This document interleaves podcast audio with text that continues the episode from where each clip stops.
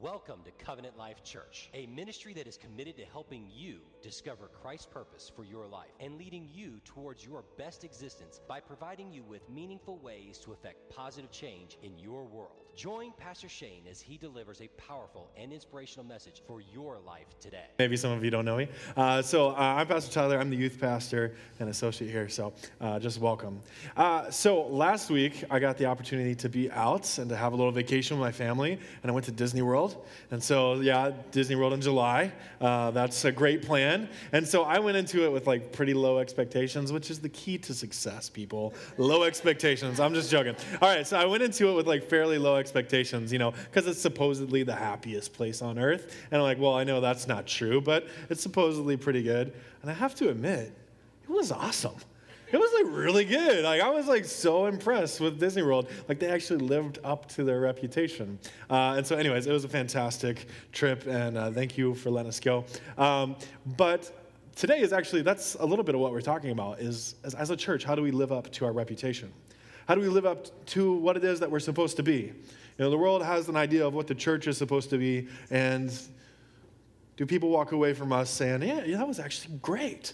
Well, that's the question that we sort of have to face today. Now, uh, I don't know about you, but anytime you like I've ever taken off work and I come back in, I sort of have this like panic mode that I'm going to start off in the wrong spot uh, that I'm gonna like jump back in and I'm gonna like pick up in just the completely wrong place. And so for the last like two weeks, I knew I was gonna be preaching right after getting back, and I was afraid because we're going through this book verse by verse that I was gonna end up like in the wrong passage. So uh, you're gonna think I ended up in the wrong passage. Just heads up here in just a minute as we get started. You're gonna think I'm in the wrong place, but we will get to Ephesians, and I think uh, what I'm gonna tell you about here in the first few minutes is actually incredibly important for us to grasp as a church.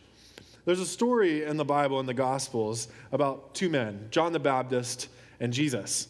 And these two men are actually cousins right? And so John the Baptist is Jesus' cousin, older by a few months, uh, and, and they're actually both very impressive people. Now, obviously, we know Jesus and we know John the Baptist from the Bible, but like in their own right, in their own day, uh, these are quite famous men. John the Baptist was a prophet, and people were going out in droves to meet him in the wilderness. Like he was sort of this crazy guy that like ate locusts and honey and wore like bad clothes. Like, you know, he was this like crazy, weird guy, but people went out there because he had this powerful powerful message of repentance and coming back to the Lord. And so he would call people to repentance and they would come and they would be baptized and there was this genuine movement. But John the Baptist knew that his ministry was about someone other than himself. And so he knew that he was actually supposed to point people towards the Messiah. And at one point, he realized that his ministry was actually about Jesus, yeah. his cousin. And so he began to tell people one day as Jesus walks up, like, that's him. And he's so great that I can't even bend down to untie his shoes. I'm not even worthy. Even if I were to take a, a, posture of humility, right? I mean, we don't want to mess with each other's feet today. Imagine like back in the day when you wear sandals and you walk in the dirt and there's no paved robes. Like you really, that's a really low position, right? And he says, I'm not even worthy to do that, to even come that close to Jesus. And John the Baptist was great. Jesus actually thought John the Baptist was the greatest who ever lived. Jesus at one point says, There has never been anyone born by a woman, aka anyone, uh, that is greater than John the Baptist. Right, so these two men, they had uh, high respect for one another. Well, uh, in fact, Jesus' ministry sort of blossoms, as we know, and thousands upon thousands of people are, begin to follow Jesus. And, and John the Baptist, sort of like a mega pastor, sort of begins to lose his crowd, right? He begins to lose his crowd. But John does it in humility. And at one point, he says, Jesus must become greater and I must become less. And he, in fact, allows his own disciples to go and follow Jesus, encourages it. And so John is sort of going, fading into the background, just as Jesus is coming into the foreground. And one day, John, not only has he lost sort of his status in society willingly, he ends up in prison. He falls out of favor with the king for speaking truth. He falls out of favor and he ends up in prison. And, and as ha- happens when your life goes south, you begin to question things. I don't know if any of you have ever gone through like a difficult season and you begin to question every decision you've made in your life that's led to this moment. And so, John the Baptist, who's built his entire life on preaching this one message that the Messiah was coming, ends up in prison and he begins to question everything. And so he sends some of the few disciples who were left with him to Jesus. And he says, Ask Jesus, Are you the one that was supposed to come, or should we look for another? This is a very difficult moment for John. And Jesus replied to him and said, Go back and report to John what you hear and see. The blind receive sight, the lame walk, those who have leprosy are cleansed, the deaf hear, the dead are raised, and the good news is proclaimed to the poor. And then he goes on, Blessed is anyone who does not stumble on account of me. Now, if you read it in your version, you may find, Blessed it is anyone who is not offended by me. You see, Jesus had this sort of interesting epiphany at this question, right? And he recognized that I could live exactly as God intended me to live. Jesus is like, I can be exactly who God has designed me to be. I can do exactly what I am supposed to do. People can be healed, miracles can be happening, the gospel can be preached, the poor can be taken care of, and people may be offended. And people may walk away from me and not choose to accept me. But here's the crazy thing is Jesus doesn't apologize for what he's doing. He doesn't apologize for the good things that are happening in his ministry. He just says, Blessed are you if you can handle it. Because here's the deal Jesus knew that the only reason someone could be offended by him was because of his overwhelming love and compassion and mercy towards them. Okay, now this is an interesting story. Jesus, John the Baptist, this question, this idea. And now I want to remind us of something else from Scripture. We are the body of Christ. We are called to be the body of Christ. We are called to be the physical representation of Jesus to this earth. Okay, so there's these two things, all right? I want you to hold this story in your mind, and I want to hold you hold this reminder in your mind. And here's the question that we have to ask ourselves. Does the conduct of our personal lives, my personal life and your personal life, does the conduct of our corporate life as a church, do those two areas in this room, do they mean that people can only be offended by our overwhelming love for them? Does the conduct of your life and my life, does the conduct of this church leave room only for offense because of love? Because people can't handle mercy extended to them at this moment? Or does my personal conduct, your personal conduct, our corporate conduct, give people an opportunity to be legitimately upset at us? Because we lie, we gossip, we slander, we're selfish. Which one is it? You see, because if we're the body of Christ, then we're called to say, Blessed are you if you're not offended by me, because the only thing I'm doing is offering you love. This is really interesting and a tall task, right? Because we know ourselves. and we know that we have a long way to go if we want that to be true, that people could only be offended by the love of God in our lives and in our midst. But it's incredibly, incredibly important. You see, because there are people all around this community, there are people who walk into our church, they are hurting, they're broken, and they find themselves like John the Baptist, questioning everything their life has been about. They've set their life up on this one set of understanding, and everything has crumbled. And the question is, what's the real deal? You say you believe in God, you say you believe in mercy and compassion and love and purpose for life. Are you serious? Are you the one I've been looking for? Is this the thing, this God thing, the thing that I've been looking for my whole life, or should I look for something else? See, John the Baptist comes to Jesus, and Jesus offers love and mercy and says, Yes. This is exactly what you need, and blessed are you if you can handle it. And people walk into our midst and into our lives, whether it's here or at lunch with you at work. And can we say the same? Can we say, Yes, I have the real thing? I have the love and the mercy of God that will bring you out of whatever you're in and take you to a new place. Stop looking. It's right here. So that's the goal. The question you may have is what in the world does that have to do with Ephesians chapter 4? that may be your question. I, I, think, I think, in fact, that this is exactly what Paul is getting at.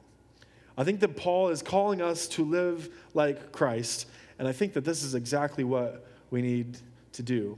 You see, here's the reality many people have been wounded by the church. Many people have walked away from Christians and from the church, and they've been rightly upset. They've been rightly hurt by things that have happened, supposedly in the name of Christ or by people who carry the name of Christ.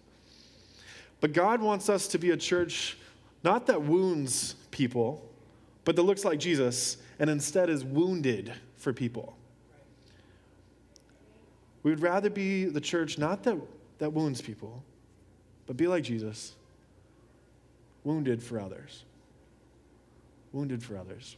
Here's the whole point of the message. I want you to catch this. If you don't catch anything else, catch this. As a church, we need battle scars that look like Jesus' hands and feet. This is the only scars that we need, but we need them. We need battle scars that look like Jesus' hands and feet. And there are so many opportunities to be wounded or to wound someone else, to be scarred by other things, but the only scars that we need reflect our Savior. Right. And that's in fact what the world needs is a church that looks like Jesus. So let's read Ephesians chapter 4 together, verses 1 through 16. Paul says, As a prisoner for the Lord, then, I urge you to live a life worthy of the calling you have received. Be completely humble and gentle. Be patient, bearing with one another in love. Make every effort to keep the unity of the Spirit through the bond of peace. There is one body and one Spirit, just as you were called to one hope when you were called. One Lord, one faith, one baptism, one God and Father of all, who is over all and through all and in all. But to each one of us, grace has been given as Christ apportioned it. And this is why it says, when he ascended on high, he took many captives and gave gifts to his people. And what does he ascended mean except that he descended to the lower reg- earthly regions? And he who descended is the very one who ascended higher than all the heavens in order to fill the whole universe. So Christ himself gave the apostles, the prophets, the evangelists, the pastors, and teachers to equip his people for works of service so that the body of Christ may be built up until we all reach unity in the faith and in the knowledge of the Son of God and become mature, attaining to the whole measure of the fullness of Christ. Then we will no longer be infants tossed back and forth by the waves and blown here and there by every wind of teaching and by the cunning and craftiness of people in their deceitful scheming. Instead, speaking the truth in love, we will grow to become in every respect every respect, the mature body of Him who is the head, that is Christ. From Him, the whole body, joined and held together by every supporting ligament, grows and builds itself up in love as each part does its work. This is a really beautiful passage of Scripture where Paul begins to create this metaphor of the body of Christ, and he calls us into it. And the question for us today is how are we going to be the type of people that don't wound, but are wounded for others? How are we going to be the type of church that eventually becomes the full and mature body of Christ? I think there's a few things that we can pick up from this passage. And I think the first thing that we need to realize is that we should relax. It's not up to you. All right, relax. It's not up to you. This can be a daunting challenge to imagine ourselves called to live so that the world, when they see us, sees Christ. It can be a daunting task to realize that, that the way that God has designed this is for us to actually be the representation of Jesus on this earth. It's a challenging task, but I want you to relax. It's not up to you, or to you, or to you. You see, in English, our yous sort of get blurry. Okay, I can say, hey, Julie, could you do this for me? And I'm talking to one person. But I could say, as we often do at some point, hey, could you all stand up? Don't stand up. But I could say, could you stand up without the all? And then at that point, I'm talking to all of you. Well, in the New Testament, which is originally written in Greek, it's very clear. Those are two different words. And I want you to understand that here in this passage, Paul is saying, you. Not you, but you. He calls you to fight for the unity of the body. Yes. And here's the reality is that one person can't keep the unity anyways. Okay? One person on their own can't be unified. It takes more than one. And so, and this is the beauty of it, right? If it's up to you to be the representation of Jesus to the world by yourself, well, we all know that's pretty shaky ground, right? We all know that's a really difficult task. But, but here's the reality when it's you, suddenly we have more opportunity for growth. And, and this is how it works. Uh, when one of us stumbles and falls and sins, you want to know how the world knows that we are the church? We pick them up. Uh, Jesus said that they will know that you are my disciples by the love that you have for one another. So here's the reality when someone falls, when someone sins against you, when someone does something wrong, it's actually an opportunity to show the grace of God to the world. Yes. So when someone stumbles, when someone's broken, we uh, pick them up. So when someone mourns, we mourn with them. When someone loses, we, we lose with them. Yes. We bind up the brokenhearted. We take care of the weaker brother or sister. We care for one another. And in that way, the world sees the unity of the church. And in that way, they actually see the body of Christ functioning.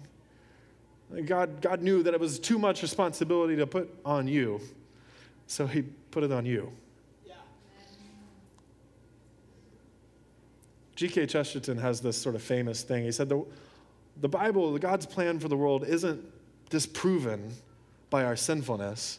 In fact, it's proven by our sinfulness. That God knows that we are in desperate need, that we're fallen people. And as the body of Christ, when we reach out to someone in need, someone broken, someone in sin, someone falling, someone in sick, then in fact, in that moment, we are the body of Christ.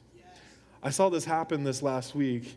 Uh, I was at the General Council for the Assemblies of God, which is our denomination, comes together from all over the country.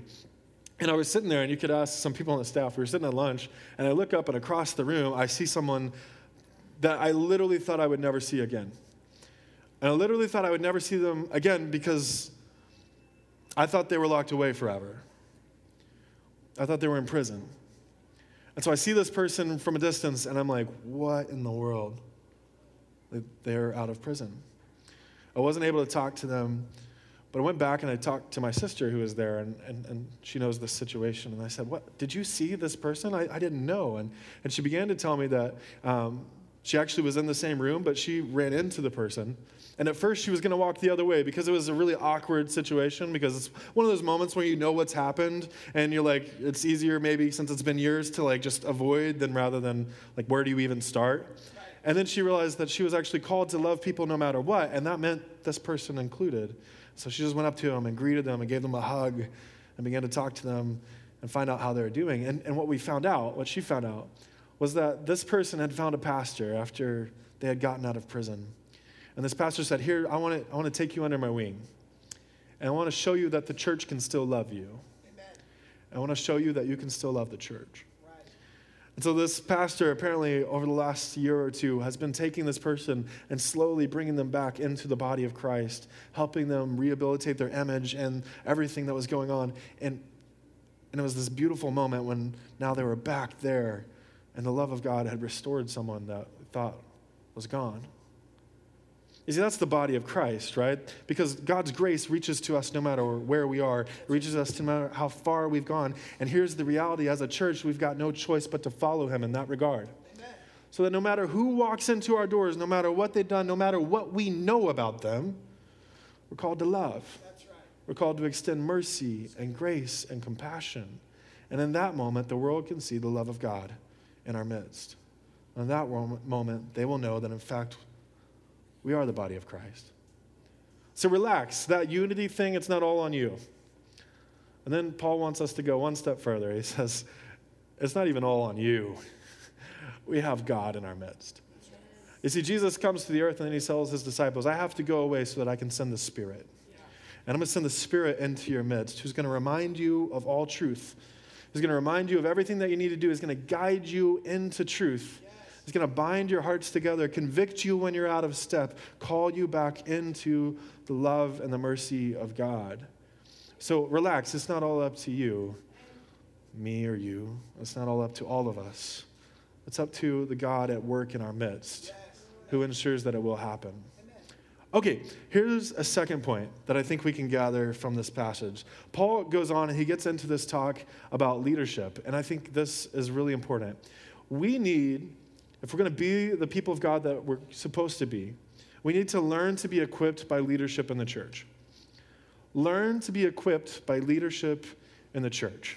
Okay, now, I don't know what your experience in the church is, but maybe this is a sensitive subject for you because maybe you've been burned by bad leadership, maybe you've been burned by other things. But no matter your situation, God's design for the church, Paul goes so far as to say the reason, one of the reasons he descended, became human, and then reascended was to set this up.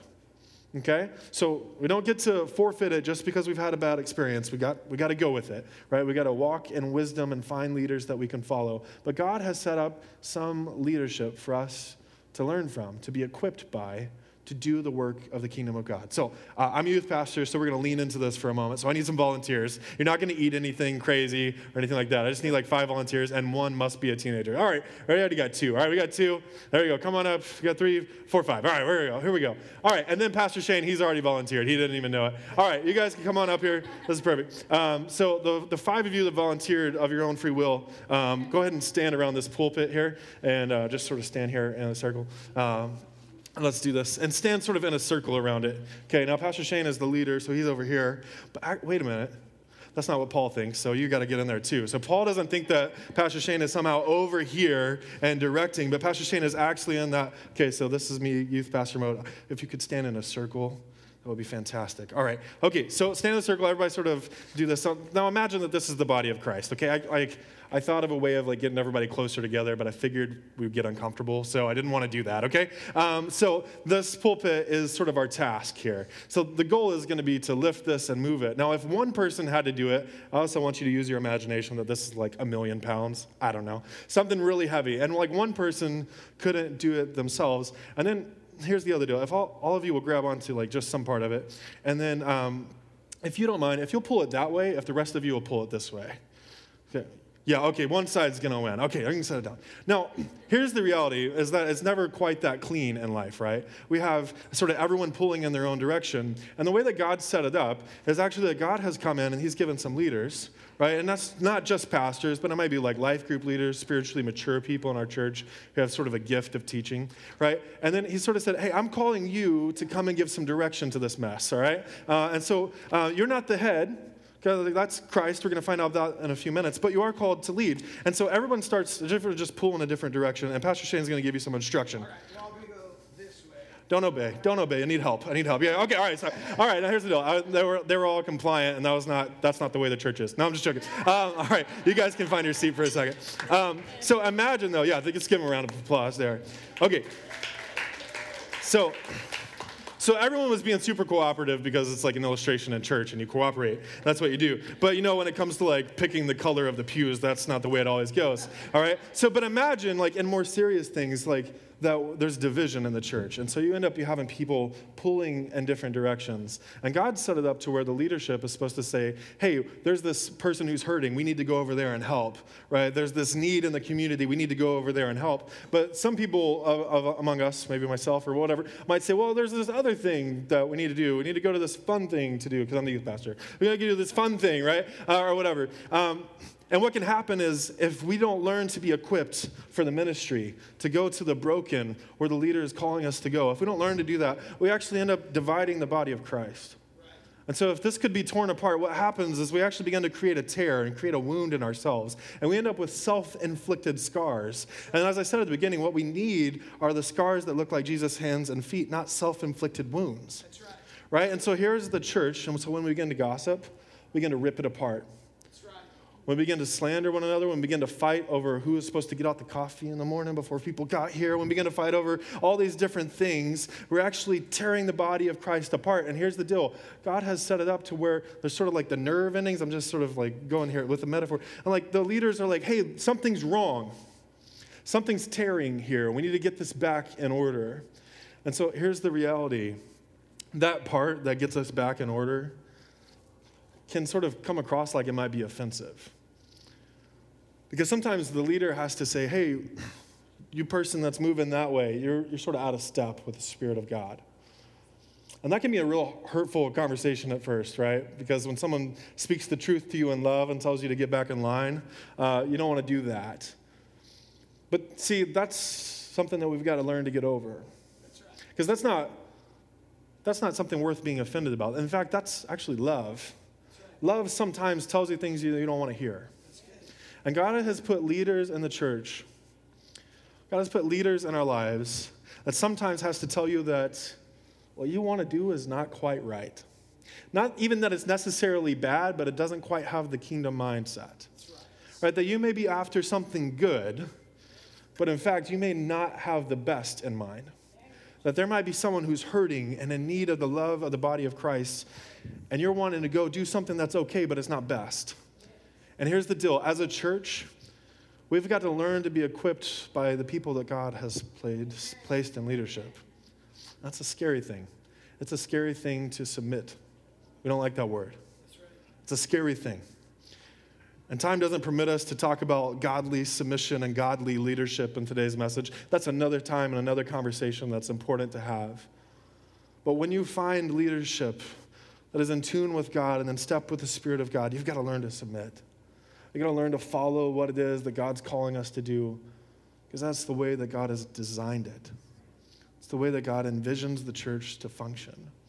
So it doesn't matter what your past is, it's important to process that. It doesn't matter what leader might have burned you. God still calls us to learn to be equipped by leaders. And so, we as leaders in this church strive to be the type of people that are mature and can say, Follow me as I follow Christ. And as long as that's all happening, it's going to be good. Because as long as the leadership remembers that it's in fact not the head, but a part of the body, then there's going to be this mutual submission and desire to help those in need. I think that's what we have going on here. I really do. I think that our church strives to be that kind of church. And I think that this is a thing that if we can all get on board, we can all head in the directions that we need to head in. Even if sometimes that means that there's difficult conversations. It says, hey, your priority, it isn't even necessarily sin, but it's not quite the priority that God has for this church at this time. You got to come on. So, relax, it's not all up to you. Second, learn to be equipped by the leadership in the church. And then here's, here's the last thing that I think that's really important for us to get. You got to grow until your body fits your head. All right, you got to grow until your body fits your head. Now, how many of you have ever like looked at like a 1-year-old or a 9-month-old and their head is just like disproportionately big? Okay, now I noticed this with our first child and I um, seriously this is like the cutest thing on earth. Forget the puppies. This is the cutest thing. At some point in a child's life, their hands are just barely long enough to like scratch the top of their head. All right? So they like reach up as high as they can and they can just barely get to the top of their head. Whereas, you know, now it's like our hands go pretty high above our head. And it's just like really funny because their head, and that's why at first they can't even move. Like, right? When they're born, they're just like here because their head's like an anchor just holding them to the thing. Right? And then they figure out, well, if I can get this head going, I can get my whole body moving, right? You can do that, okay? And then uh, they realize, like, they start to do the neck strengthening thing. And then, like, my daughter just a couple weeks ago started walking, and she does this really funny thing because her head is still too heavy for her body, right? It's still a little too big. So if she gets that too far out of center, she's going down, right? And so she does this thing that's really funny. Like, she walks with her hands behind her head, and then like whenever she needs to she does that so it's like this balancing act where she's just doing this thing and it's like really really cute but but her body doesn't fit her head right? And that's the problem. It's not even about like uh, motor coordination and stuff. It's, she's developing all that, but but it's like she just like dis, she's disproportionate. And so as she grows, suddenly she strengthens her body, and then as she's growing into her body, now you know like my four-year-old can run around and do whatever, and and she sort of fits her head a little bit better, right? Um, and then we grow into teenage years and we lose all that, and we grow into early 20s and we have no idea what we're doing with our life, and then let's be honest, then you get to retirement age and you have no idea what you're doing with your life. Now I'm just joking. Okay, so we, we grow up and we need to grow until our body fits our head. But you see, here's the reality. It's sort of funny to think about a toddler, but Paul says when you submit to leadership, when you do all this, when you fight for unity, you will no longer be an infant. You see, Paul actually is imagining an infant who's got this head that is Jesus, and your body just straight up doesn't fit it. And so what happens is the coffee's not set out, and so, oh no, you're upset, and you fall over. Right? Or what happens is someone sat in my seat, and oh no, I fall over. I get upset. And then maybe it's more serious stuff, right? You're, you're like, now you're like a teenager spiritually, and it's like, but they didn't talk to me. Wait, that's not teenagers, that's anyone. All right. So, like, they didn't talk to me when I walked in, and suddenly, like, you're falling over, right? And then it happens sort of on a corporate level, right? When it's like, well, there's a church down the street that's doing better than us. Like, so we get offended, and it's like, well, what's going on? And then we fall over, right? Or this event didn't have the turnout that we wanted it to have, so then we get upset and we fall over. It's because our body doesn't fit our head. You see, when your head is Jesus, that's pretty, that's a pretty big head to fill, right? That's a pretty big head. But Paul calls us, and he actually thinks that it can happen. He thinks that actually you can attain to the full measure of Christ. And here's the question. Here's the question. What does a mature and full measured body of Christ look like? What does it look like? Looks like this. It looks like hands outstretched on a cross, nailed to it, and feet nailed to a cross. The full adult version of Jesus doesn't wound others, it's wounded for others. The full adult, adult version of Jesus, when someone says, Are you the real deal? says, Well, people are being healed. That's right. The sick are being cared for, the poor are being taken care of, and the gospel is being preached. Yes. Blessed is he who is not offended by me. So here's the goal. It's very clear from Paul. We got to grow up. We got to grow up until our body as a church fits the head that is Jesus Christ. If the worship team will go ahead and come up. This is a really challenging task.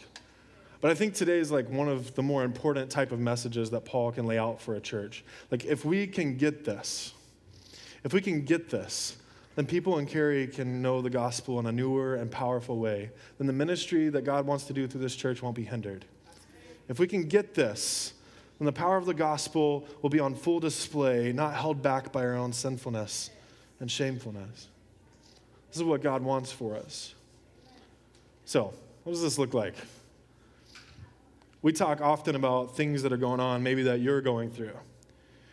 And if you don't know Jesus this morning, then then you get to sit on the side and listen for a minute because this is about believers for a moment. There are people in our community right now who just got the report they got months to live. There are people in Cary that just got evicted. I got no place to go. There are people in our area that just filed for divorce. You can go down the list of things that are happening maybe in this room, certainly not far from us. And you want to know what happens when you get in a moment when your life falls apart? You begin to question everything. So, John the Baptist found himself in prison and he began to question everything, his entire life's purpose, which was to point to Jesus, and he begins to question it. And here's the reality people that don't know the Lord, maybe that's you, maybe it's not. You've set your whole life up around this certain thing. Maybe it's your career, maybe it's your marriage, maybe it's your finances, maybe it's your health. And suddenly, at some point, it all falls apart for this person. And they're going to begin to question. And, and I pray that when they begin to question what is real in their life, that they come to you. Yeah, it's good. So good. That they come in the doors of this church on a Sunday morning, or they come to the coffee room at your work, or they find you at the store. They say, "Hey, you you you believe in God, right? I got this thing going on, and my whole life's unraveling, and I and I hear that God can change things. Is that real, or should I look for something else? Ooh, so good. Or should I look for something else?" You see, John asked that question to Jesus, but people will ask that to the body of Christ. They will come to us and say, Are you the real deal, or should I look for something else? And I pray, and I pray that we are the church that says, You come here and you're broken, you'll be fixed. You come here, you're sick, you'll be healed. You come here hungry, you'll be fed. You come here and you'll hear the gospel. And blessed are you if you're not offended by the love that I have for you.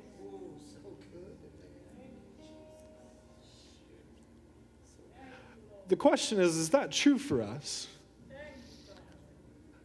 Is it true for us? Uh, Today is not the day to answer that question corporately. It's the question to answer that for ourselves. You see, because when you answer it for yourself, is that true of me?